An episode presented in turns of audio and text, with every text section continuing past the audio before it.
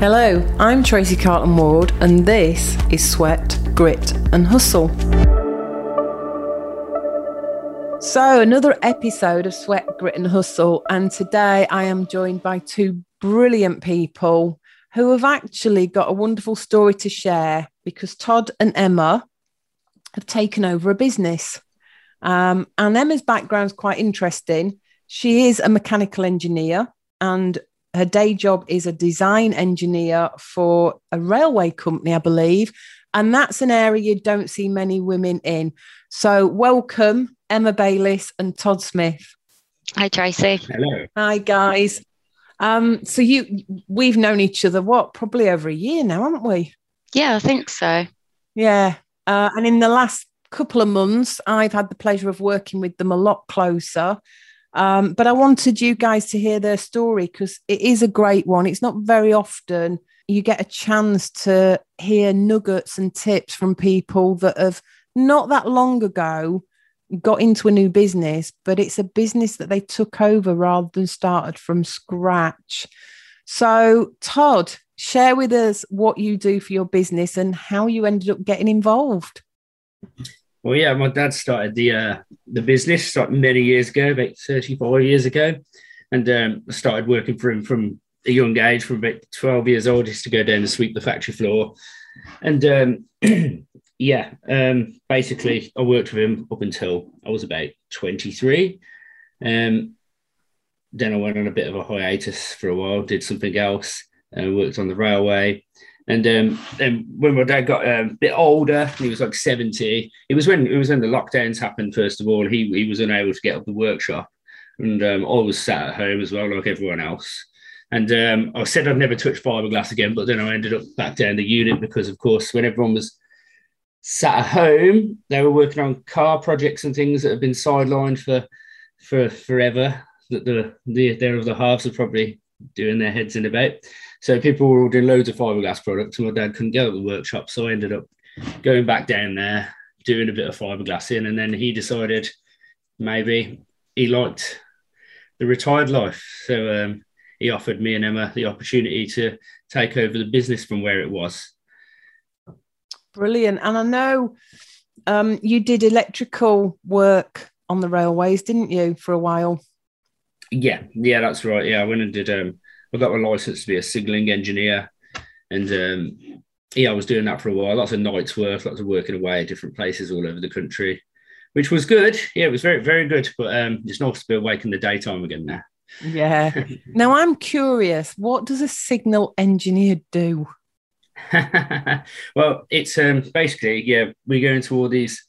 We walk down the track late at night in all kinds of weather, and um, basically open up all these little boxes that look like they haven't been opened up for years, and um, basically play around with the wiring in there and make sure the uh, signaling system is working properly because there's all sorts of fail safes on the radio on the on the railway. Sorry. Um, so that if anything happens to the line, it will turn all the signals to red to stop any other trains coming through there. And um, you have to make sure those fail safes are in place and there's maintenance and all sorts of things and upgrades. So yeah, it's been a lot of doing that and standing out in the freezing cold whilst you're waiting for someone to get back to you on the radio. Well, thank you for standing in the freezing cold and working nights for a while so that we all got kept safe when we were travelling from Yorkshire, in my case, to London. Now, Emma, um, you're you're trained as a mechanical engineer. You've got a day job. Um, so tell us a little bit more about why you know why did you go down the engineering route? It's not that common for females, is it? No, you're you're right. It's not that common. I um I was sort of a tomboy when I was younger, growing up, and so I was always sort of when I was at school, I liked all the sort of woodwork shops and stuff like that, and we um we had a a class called resistant materials, and I just really loved it. And then I went on to do A levels and did product design. Did really well at that. But then when it came to everybody applying for university, um, I didn't actually know for sure what I wanted to do. So I didn't want to, you know, go and take out a huge student loan on a degree that I wasn't sure on. So I actually found um, an apprenticeship in mechanical engineering.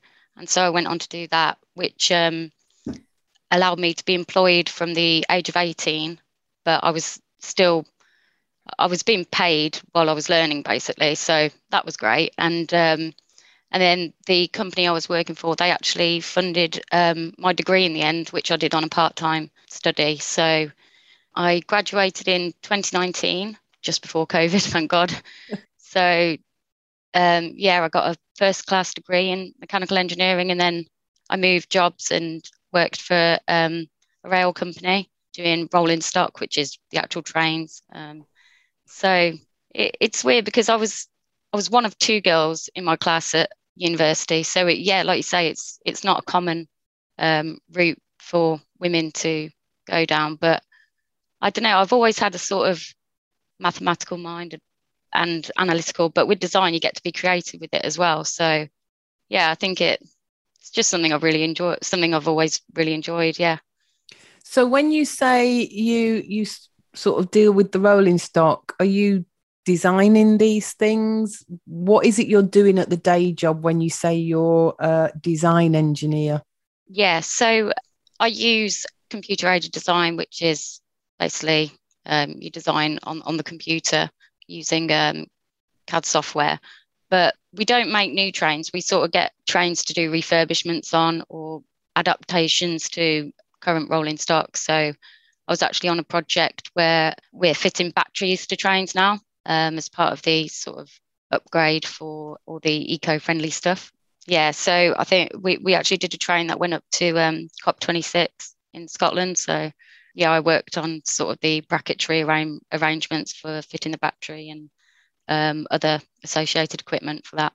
So, yeah. I didn't know they were retrofitting them all with eco stuff. That's brilliant. Yeah. so, um, I'm going to come back to you in a bit because you know you've got a day job, you're helping Todd, and I know there's something else that you do. So I'm sure there's a lot of other people out there will want to know how you're juggling that. So we'll come to, back to that later. But I want to, I want to really for both of you. You know, Dad suddenly offers you this business. Now, as that he he basically let it wind down effectively, hadn't he, Todd? Before you guys got involved.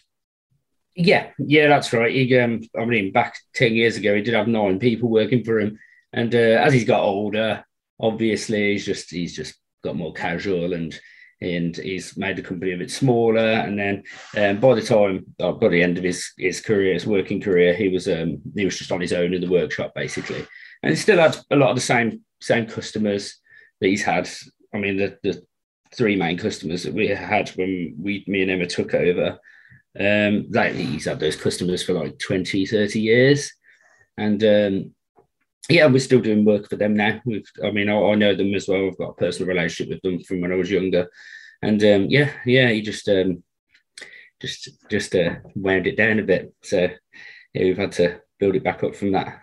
Okay, so you took it over. You got three customers that it still got that you presumably brought back into the fold and then went off and built it up. Now, I, I had the delight of going down there last week to see Todd and Emma. And uh, I have to say, I do love the smell of that, that environment. But it's a love or hate smell, isn't it? The fiberglass smell. Yeah, definitely. Um, everyone, delivery drivers, customers, everyone that comes in, there's either it's like Marmite thing. People who go, "Oh, I couldn't work in that all day," or they come in and go, "Oh, I like that." yeah, and that that smell that that's is that the resin that creates that rather than fiberglass? Yeah. Yeah, yeah, absolutely. It's the liquids we use because um, obviously when we put the harders in, there's an exothermic reaction, and um, and also the the solid cleaning solvents we use as well. So yeah, it's very very chemistry lessony. Yeah. Well, that was a bit of a distraction. I just loved the smell of it when I went down to their office last week. Now, what is it the company does? We know it's in fiberglass. Um, and it, I know that you do all the manufacturing for stuff, but what kind of stuff do you manufacture? You know, for somebody who doesn't really know what fiberglassing is, and a lot of people might think, oh, it's lining swimming pools or doing roofs. I know it's not just that because I've met you before. So, what is it other than roofs and swimming pools? Yeah, so yeah, basically, it's yeah, you're making a composite material, so like an alternative to you know steel or wood and um, yeah, it's basically um, a glass fiber reinforcement mixed with a resin. And then when it sets, it sets as one piece of material. So, and we use that to make car parts. A lot of car parts is, is, a, is a big part of it. So, like, you know, bumpers and spoilers for cars, especially sports and racing, motorsports, and classic cars um, is a big part of it. Um, also, plant, you know, forklift trucks and um, on site vehicles often have lots of fiberglass body parts to them. They are mainly body parts, um, all but the applications are basically um, endless. We've we've done stuff in the past for um, um, we've made like an artificial chest cavity so that um, surgeons can um, play around with um, doing. They they inflated a kind of like balloon inside of it so that they could they could train people to do a lung sort of operation where you go through the side of the uh, the uh, the armpit, and so we had to make a fiberglass chest cavity for that purpose. There's also people that do stuff with prosthetic limbs as well. There's, there's just you can use it for many many things. It's just like it's a material, so it's got as many applications as metal or wood, really. Yeah, it's so moldable, isn't it? Like that's that's the whole um, great thing about it. You can literally mold it into any shape, and once it's hard, then it, you know it's set and it's quite a sturdy material. And i do hear although it was a it was a job that you'd bid on but hasn't gone ahead or didn't go forward but i do hear there was one company asking if you could make fiberglass rubber ducks but obviously not in rubber. Yeah. Yeah. Yeah. But, but yeah. these were funny. These were giant great big rubber ducks. I mean yeah so i think they were like uh, 1.3 five meters high, were they? So if you imagine, you know, your standard rubber duck and then sort of just blow it up to sort of um, head height, that's, yeah, they were asking for, I think, 22 of these. Um, and they were going to be placed around um, a town and um, it was going to be, what was it, like a, a trail for people to go on and um, each duck was going to represent a different famous person from the town. So it was, oh. yeah, yeah. So a bit, but is it Liverpool that's got cows dotted around the place? Giant cows. Yeah, yeah. yeah, In, in. Worcester, we had elephants as well. yeah. Crazy, isn't it? Yeah. Um, so y- y- you you take this company over, you keep the client base, you build it back up again. And I know in recent times you've been looking at going beyond that, what I call the subcontractor market. So you were subcontracting for other manufacturers. You've started opening up to actually do other sides to the business now. So tell us a bit more about those and why you opened those areas up. Um, yeah, so yeah, basically we've we've just started to like retail our own product in the leisure industry is obviously booming at the moment in terms of camper vans and people going on holiday in this country. Um, so yeah, we've decided to make our own molds for um, for some camper van parts and then sell them obviously direct retail. Um, yeah, so we we actually got we 3D scanned the side of a van and um, we had um, Emma did the design for a set of sleeping pods, um, which go onto the side panel of the van, and they give you more bed space when you put the bed um, sideways in the back of the van. Um, so yeah, so you can sleep a six foot person sideways comfortably in the van. So yeah, they just give an extra bit of space um, in the back of the van. So yeah, we, we've been retailing those obviously to to end consumers, and um, yeah, there's a lot of work that went into it. So um, you've got that the ability to actually make the van so that you can sleep sideways. I know when I came last week, one of the guys was actually making a shower cubicle for a camper van, wasn't he? Thought Yeah. that was hilarious. I can't imagine a camper van with a shower cubicle in it, but hey, takes all sorts. So, what was the reason for you going down that route of instead of just growing your business with all the subcontracting for manufacturers? What was the main benefit to the business for going out and retailing yourself in an area that you hadn't worked in before? yeah, it was a bit. I think, yeah, it's a bit. We've always toyed with the idea of um, doing something like that, but I just think with with like social media and um, and that nowadays, it's it's so you've got a much more direct connection to the end consumer, and um, also yeah, the leisure industry is like booming, so it's the right it's the right sort of industry to do that in, but also we're cutting out the wholesaler, the middleman there, because we are a manufacturer. And um, and obviously we can be very competitive with our prices then because we are a manufacturer ourselves. Cool. So do you create a win-win then? You're being more competitive to the retail person buying. Does that mean you're also getting a win for you guys by actually keeping more of that margin yourselves? Yeah, absolutely. Yeah. Absolutely. Yeah. Love it. They're, they become our yeah, our highest margin on, on products that we sell from those. Yeah, definitely. Yeah.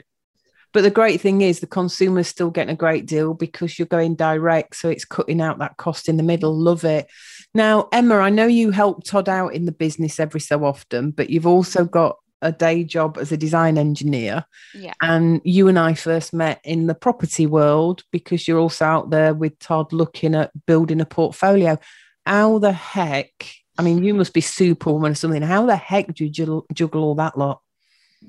Um, it can be difficult sometimes, but um, obviously, I I put my um, day job that's priority, and then after that, whenever I've got spare time, I can do all the admin stuff in the background. So, um, you know, all the finances, paying the bills, sending the invoices, because, you know, they're, they're things you just, if you keep on top of them as you're going along, it, it doesn't build up too, too much. And I think that's the key. If you, you know, leave a big pile of something to do, you know, um, next week, and that pile will, will grow and grow and grow. So I think my advice would just be to you know keep on top of it have a a, a time each day um, that you just dedicate to doing the little admin things and i find yeah I, I get myself in a bit of a panic when when i've left it too long so yeah just keeping on top of it doing a little bit each day and um,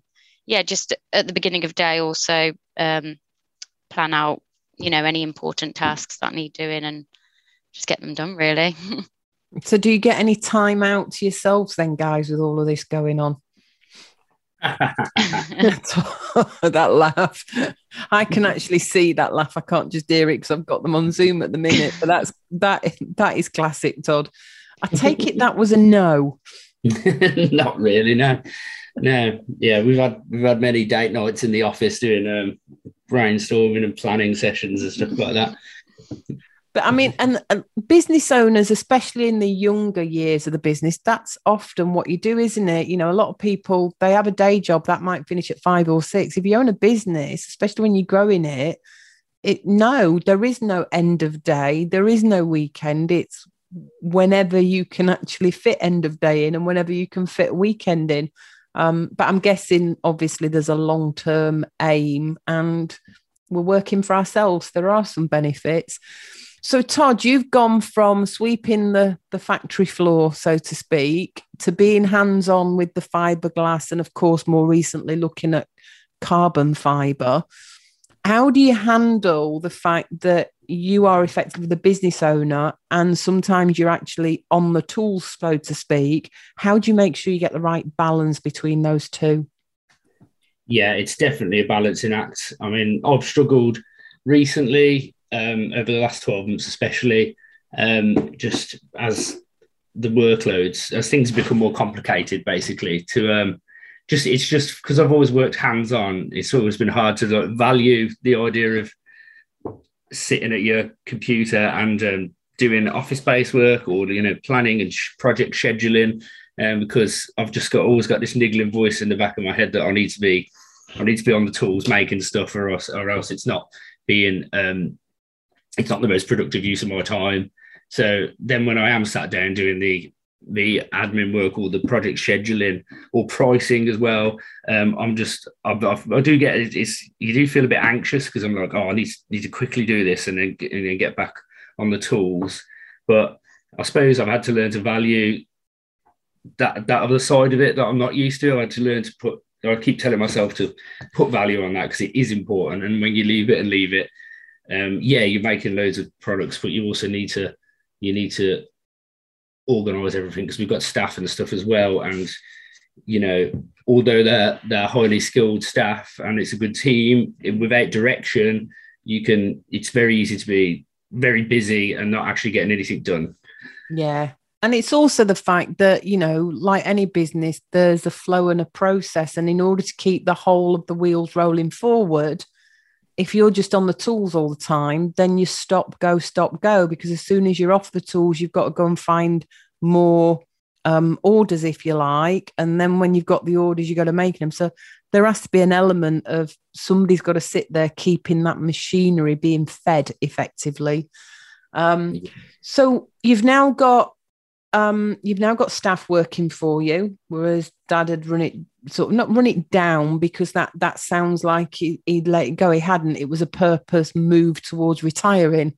Yeah. Um, but Dad had sort of dropped the business down, so it was just him. You've come in. You've now got staff working for you.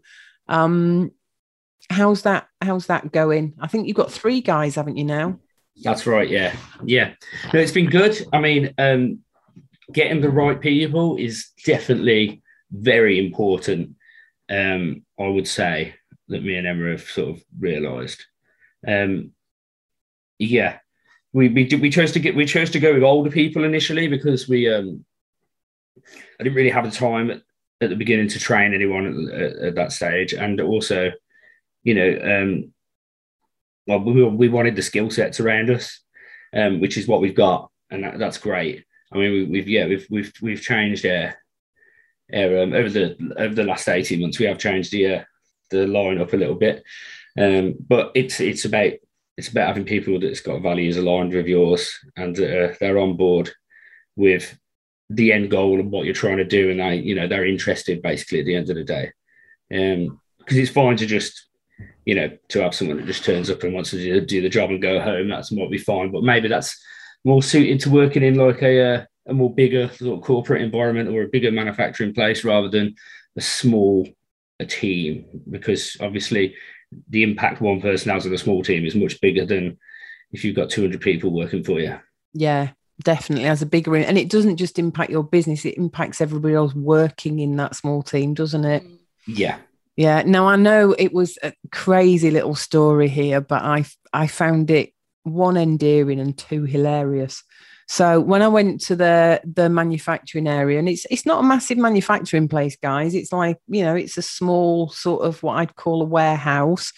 And I walks in, and there's one guy building what looks like a very tall, almost like a coffin, sort of on its end, which turned out to be a shower cubicle for a camper van. And then next to that was a mini that somebody had literally created the wing over the wheel arch from wood and what looked like plaster of Paris. What was that all about, Todd? Because I know now because I've seen it, but maybe you guys, you and Emma, can let everybody know what on earth was going on with this mini and its skirts, basically. Yeah, so um, we've actually got a, a pattern maker. So um, he basically makes molds out of well patterns for molds out of pieces of wood bits of body filler um, anything he can get his hands on really um, and he, he he's like a magician so yeah he, he made these um, these flares to go on the side of the um, wheel arches um, and he yeah he just makes it I, I think he's he's been doing pattern um, making for how long todd like about what? 30 years. Yeah, so he, yeah, he's one of the most skilled um, people we have on the team, and um, because we've, we've now got the because we've got the ability to obviously do 3D scanning, design on the computer, and getting things CNC cut, which is the the modern way of doing things. But we've also got the old school way of um, having a pattern maker actually who can do exactly that, but like with his hands and um, and more manual tools. And um, oh, I think it's you can't just replace one with the other. You need to have both. I think to to to have a well-rounded set of skills for your team because we we had issues um, as you do with everything with the uh, with the CNC cutting and making all that work. Um, but yeah, without having that pattern maker there to correct those things or to do alterations and that, you, you need to have both sets of skills, don't you? Mm. Yeah, and I know. I mean, it was brilliant what he was doing. Guy, I mean, this guy literally goes dumpster diving for bits of wood, and yeah, it, it, it's just it's like you know, it's like a kid at play with wood and plaster of Paris. But what comes out of it in the end is a wonderfully molded piece of fiberglass that forms the wheel arch for for a mini, which was great. I know when he first approached you about whether you got any work, um, you had a few concerns because of his skill set. So, what was that all about? Um, yeah, basically, oh yeah, we put an advertisement out for a fiberglass laminator, and um, he just called me up out of the blue, saying he was a pattern maker. Um, I was very busy at the time, and I was having we had some issues with the mold because we just had an employee um, leave under certain circumstances, which I won't go into. But um, yeah, and, um, and but I didn't have time to work on this mold because I was doing everything else, and um, yeah, pattern maker sort of fell into my lap. And it was like he said, right, because he, he lived in Scotland at the Yeah, time. he came all the way down from Scotland. Yeah. And he just said, Look, there's no point me coming down for an interview. I might as well come down for a two week trial and see if you like what I do. So he did. Um, and I was literally thinking, Oh, yeah, this will get us out of the uh, the tough spot with this with this mold. Um, and by the end of it, I was, yeah, I was, me and Emma were both impressed with his work. And we were like, uh, I don't, I didn't really, I don't know if we need a full time pattern maker because obviously we had we, we had to pay him for his, his skill sets, what he was worth, which is definitely another lesson that we've learned as well. Is always pay top of the market for the best people for their wage wise. But yeah, we, and um, yeah, we've had to learn how to sort of take advantage of that over the last twelve months, haven't we, Emma? Well, it it just opens up um, a lot more new projects for us because we can now say to our customers, you know, we we have an in-house pattern maker who can pretty much make anything you want. Um, give us a spec and he can make it. So yeah, it it, it does widen our horizons for new products and new customers and yeah, so yeah, it's very Yeah. very handy to have on board. Main difference between what what um, you do with the more modern design way of doing it is that you're very specific with what you need and the- the requirements you need to have be specific. But Mm, if you give something to Jimmy, like a customer can literally draw something on the back of a fag packet. yeah, that's and, it. and then And be he like, goes and makes okay. it. Yeah, exactly. Yeah. It is brilliant, guys. It is. And you've also got somebody in your team now who spends quite a bit of their time actually doing effectively what is cold calling, isn't it? Yeah, hundred percent. Um, my dad was never a big into the sales side of it. He had a really strong word of mouth um, sort of um, workload, like getting getting custom from word of mouth, and um, he was always he didn't really value the whole sales side of it as um, as a good, use of time, a valuable use of time.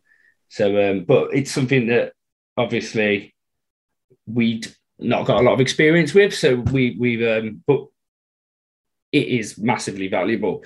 Um, yes, we got uh, Emma's brother-in-law involved because he was between jobs at the time and he got his sales experience. Um, and yeah, it, it's we've spent a good couple of months working on how we were going to go about it and as like sales strategies and, and basically what to do because we didn't have any sales department at all. Um, and do you know what? Like three months down the line, it is really, really paying dividends now. Yeah, it, there's been a lot of work and a lot of building relationships and stuff, but um, yeah, it's it's it's bearing fruit now, definitely. Um, and I, I put a lot of value on it, and I think you do as well, don't you? Em? Yeah, yeah, definitely. Yeah. Yeah, Dave, Dave's an asset to the team now. and it is again a, a business guys it you know it it's that if you haven't got somebody doing sales and it's their responsibility then again you you're turning the tap on and off all the time in order to juggle what you've got to deliver with what you're trying to f- put that in that pipeline to get for future work.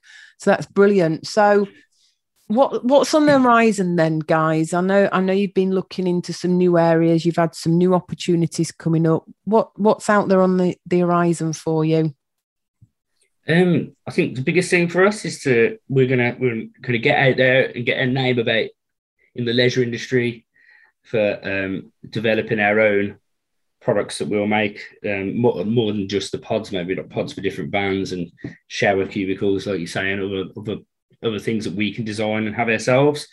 Um, and also we, we want to get another manufacturing contract. I think that's our main our main focus for this quarter is to yeah just build some relationships get another manufacturing contract so we can um, we can increase air capacity Yeah, and I know there is, without going in, into any names, because it's the very early stages, but there is a potential of buying another fiberglass company, is there not, to expand that way as well?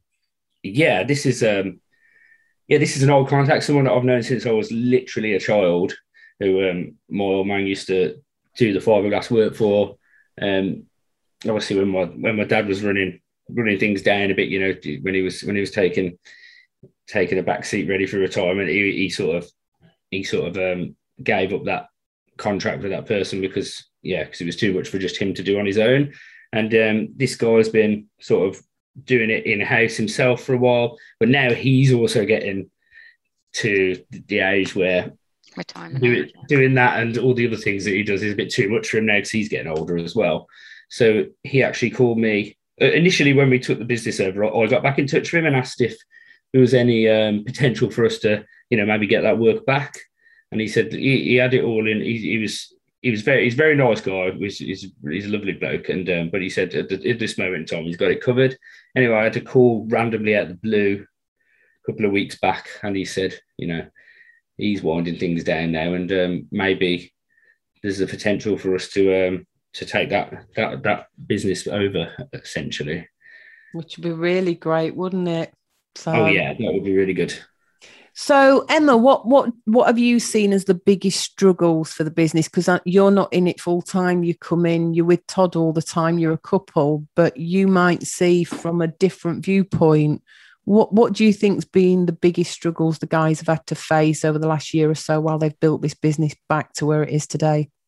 I suppose there's a lot of um, lessons learned um, because it's the initial stage where you're trying to set up all the systems, processes. You're trying to establish, you know, what's the sort of um, way we want to work. And I think just trying to fine tune all those things has been a bit of a roller coaster ride. But you know, so we've we've had cash flow issues over um, Christmas and stuff, but that was more down to us we'd never had employees before. So you know trying to balance the holiday and you know things like that it's all just um, a learning curve i suppose. So yeah i think the the main thing is the systems processes and um, sort of future forecasting. Um, yeah. trying to get that on on point has been a probably the biggest struggle but we're, we're getting there now with our scheduling and um, upcoming projects. So Brilliant. Yeah. And Todd, it, is there looking back over the last year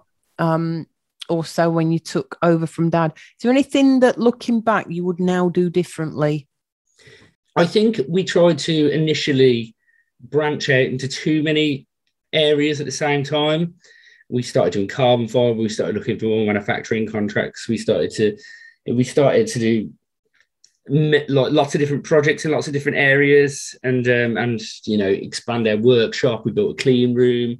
I, I think it's well, they always say keep it simple keep it focused and they? And um, i think yeah maybe just being focused on what we do best like increasing our fiberglass parts production and keeping those high quality parts that my dad's always drilled into me that his, his ethos has always been you know produce a high quality product. You don't want to be mass producing stuff and throwing it out the door because you're in, there's there's a lot of competition there, more, and you, you're earning less money. There's and you're producing you're producing lots of like lower quality items, and it's you, you will always get work and reoccurring work if you if you focus on making lower quantity but but high quality products, which is what we do best. And yeah, I think just if I was going to do something different at the start, I would just focus more on on on increasing that rather than doing loads of things at the same time. Yeah. And I know that's part of the reason I was with you last week was sitting down planning out Q2 mm. and actually doing just that, deciding what fewer things to focus on rather than trying to do everything at once. And that is a brilliant nugget for anybody else out there, whether you're starting a business or you're taking one over. You can do anything, but you can't do everything, guys. Yes. as, as my as my mentor often reminds me. Um, so that's brilliant. And there's loads of stuff. You know, this is starting to go in the right direction now. And more importantly, you guys can see what's on the horizon for a big way. So that is brilliant. Now, before I get you to tell us um, how to get in touch with you and how you know how to get in touch with TPS Fiberglass, I'm going to ask you a few quick fire questions. So my first one is to you, Todd: football or rugby, and why? I've never been big on sports, but I've always liked um, probably if it's on the telly, I'd rather watch rugby. Probably if we could just people just seem more humble, don't they? I think yeah. that's more my only reason beyond for that. I think I think you've a point there. You know, it, there is a bit more. I don't know humbleness about rugby, even though it's a quite it's quite a sort of um, feisty sport. But there you go, Emma. Mm-hmm. Sports or spa, and why? Oh, um, well, I've never been to a spa, but I would like to go to a spa. But no, I've always been quite sporty. Sports. Cool. Maybe yeah. one day it's it might. I can't imagine you sitting still long enough in a spa. To be honest, there you no. go. Um, and this next one, uh, well, the rest of them are to both of you really, but let's see what you do. Whether you come up with the same answer or different. Holidays, snow or sun? Oh, snow. Sun. But it's quite interesting in your household then when you're planning the annual vacation, isn't it?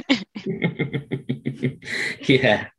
I mean, I always get I always get too hot too easily, so that's a more man one. Well, we we've been to Iceland, haven't we? But we've also been to Gran Canaria. So I reckon the solution, guys, this is what you've got to aim for, Todd. Is um if you go Colorado, I believe, in America, you can okay. actually ski in the morning and sunbathe in the afternoon. Not many places in the world you can do that, but there you go. That could be op- the option.